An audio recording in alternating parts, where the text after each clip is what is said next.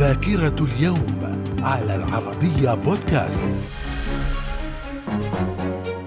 أهلا بكم ومن ذاكرة الثاني والعشرين من فبراير في العام 1958 الإعلان عن قيام الجمهورية العربية المتحدة باتحاد بين سوريا ومصر وذلك بعد تنازل شكر القوتلي عن الحكم لجمال عبد الناصر. في العام 1972 الشيخ خليفة بن حمد آل ثاني يتولى مقاليد الحكم في دولة قطر بعد قيامه بانقلاب أبيض على ابن عمه الشيخ أحمد بن علي آل ثاني. الثاني في العام 1974 انعقاد مؤتمر القمة الإسلامي بلاهور في باكستان. من الذاكرة. ومن ذاكرة الثاني والعشرين من فبراير في العام 1986 وزارة الداخلية الإسبانية ترخص لحزب الديمقراطيين المليليين ليصبح حزبا مشروعا يمارس نشاطه داخل مدينتي سبتة ومليلية المغربيتين. في العام 1987 تأسيس جمهورية إثيوبيا الشعبية الديمقراطية في العام 1991 العراق يقبل بالمقترح السوفيتي لوقف إطلاق النار والولايات المتحدة ترفض هذا المقترح لكنها تعد العراق بأنها لن تهاجم القوات العراقية التي ستنسحب من الكويت في غضون 24 ساعة. من الذاكرة. في العام 2008 افتتاح شارع المعز في منطقة الأزهر بالقاهرة الفاطمية. ليكون أكبر متحف مفتوح للآثار الإسلامية.